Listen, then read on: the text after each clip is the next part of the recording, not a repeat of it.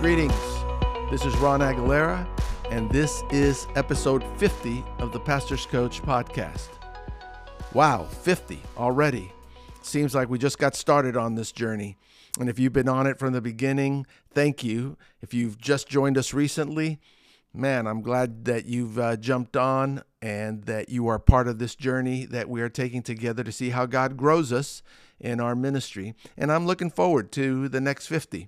A part of that is going to include some great guests that will be coming soon. I'll share some of that in the next couple of episodes. Uh, last week, I talked about five things that pastors who were surveyed listed as their greatest challenges and as the greatest causes for frustration and discouragement in their lives. And over the next few weeks, we'll look at each of those five individually. And today we look at the top one. Number one, according to the pastors surveyed, and that is criticism and conflict.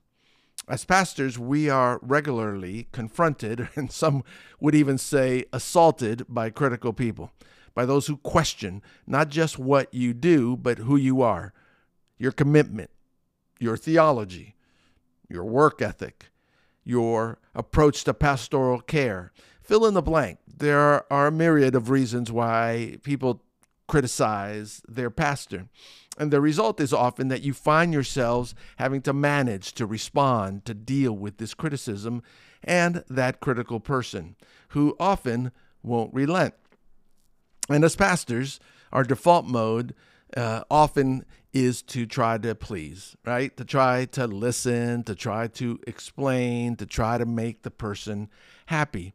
But the reality, as you have discovered, I am sure, is that there is no way to please everybody, especially if you are in the process of encouraging them to make some changes, whether it's corporately as a church or in their personal lives. So then, how do you, as a pastor, deal with these people? How do you manage the criticism and the conflict that comes from that? Well, here are some things to consider. First, you have to determine if the criticism is legitimate, right? I mean, you can't always be right, and everybody else isn't always wrong. Uh, I know that for me, my preference, maybe even my default, is to want to blow them off, to ignore them, to chuckle or and and just walk away, or to stop stop the conversation short and send them away.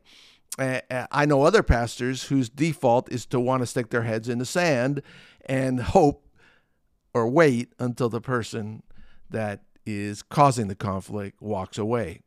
Others' default is to run, uh, to an escape, uh, often an addiction of sorts, which creates more conflict and challenges. So, what should we do when we are confronted with criticism and conflict? Well, one, I have found it helpful to first just stop and listen, and then to consider, to determine if the criticism is legitimate.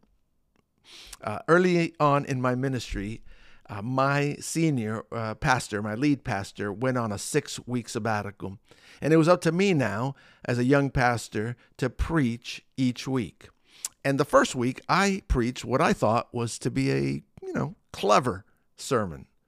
And after the service, as he was walking out, this elder of the church, and I would add, and I think you would know what I mean, the elder, came up to me after church and said he wanted an appointment on Monday to talk about the sermon. Well, I knew criticism was coming. And sure enough, when we met, he told me the sermon was not very good, that he was disappointed, that if I was going to preach the next few weeks, that I needed to be better prepared, that I needed to study harder, that I needed to discover, have God revealed to me through prayer something of value to say to the congregation who was giving of their time to come and be at church on Saturday.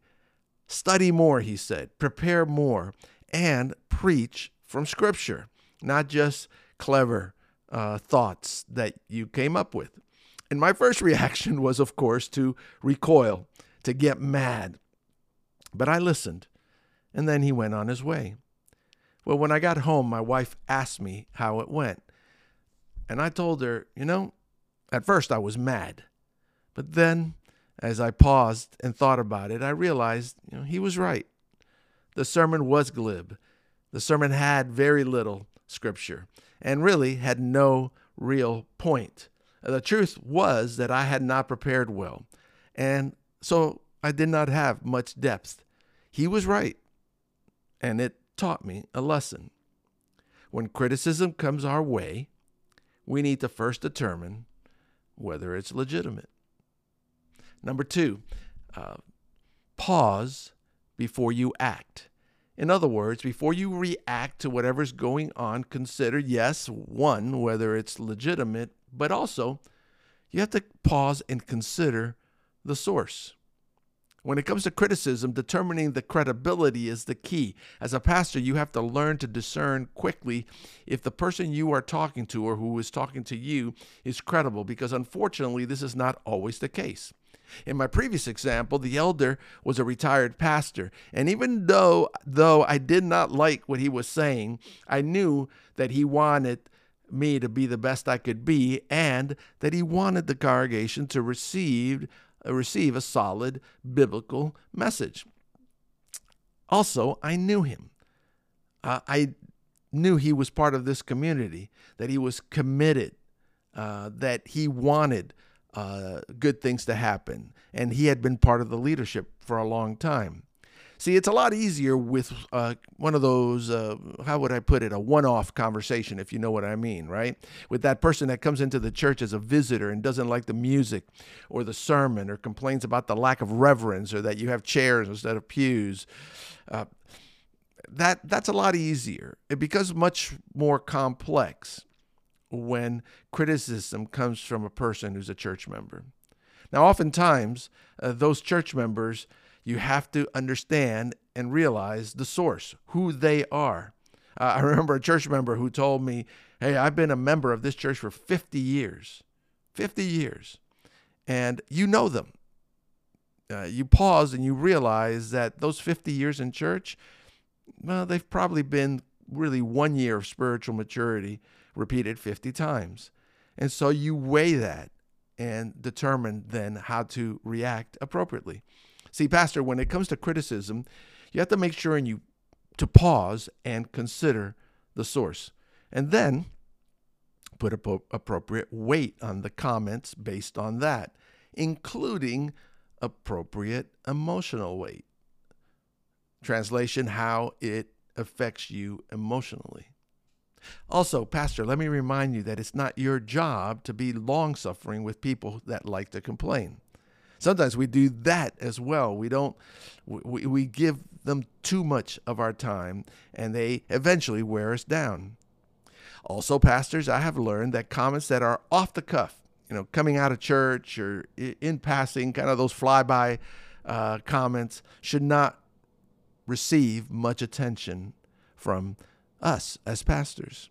Now, this might not sound very spiritual, uh, uh, but if the person complaining is not credible, if they're throwing those one one off kind of shots or off the cuff, cuff shots, really you should not put any weight on those complaints. Uh, one thing that might help is to begin by asking yourself if the person has a history of complaining. I mean, there are some people, as you know and have experience, that complain about everything, especially change, uh, or something new. And I have found that these people will complain no matter what, no matter if I was there or not, which is helpful because then it's easier knowing that it's not about me. Number three, when you are criticized or drawn into conflict, remember the bigger picture. You are loved, you are called into ministry.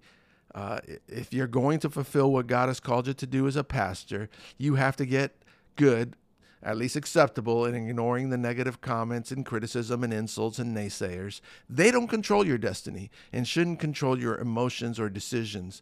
They are distractions to keep you and oftentimes your family uh, off balance and away from God's desire for what's best. Instead of being upset over who's not for you and frustrated uh, about who's trying to make you look bad, ignore them. Walk away. Critical people can't keep you from fulfilling your calling and accomplishing the ministry that God has given you. Small minded people cannot stop God's purpose.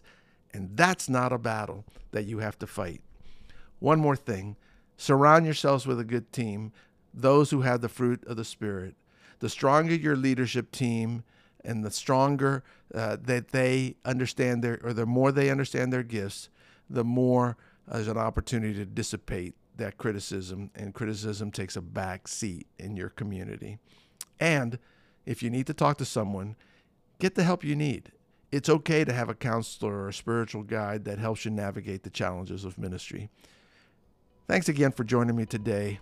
I want to invite you to join me next week and to let others know of this resource, to subscribe, uh, to leave a review if this has been helpful. And if you want to contact me, if you want to ask a question or suggest a topic, you can email me at thepastorscoach at hotmail.com. That's thepastorscoach at hotmail.com. Again, thanks for joining me. Talk to you next week.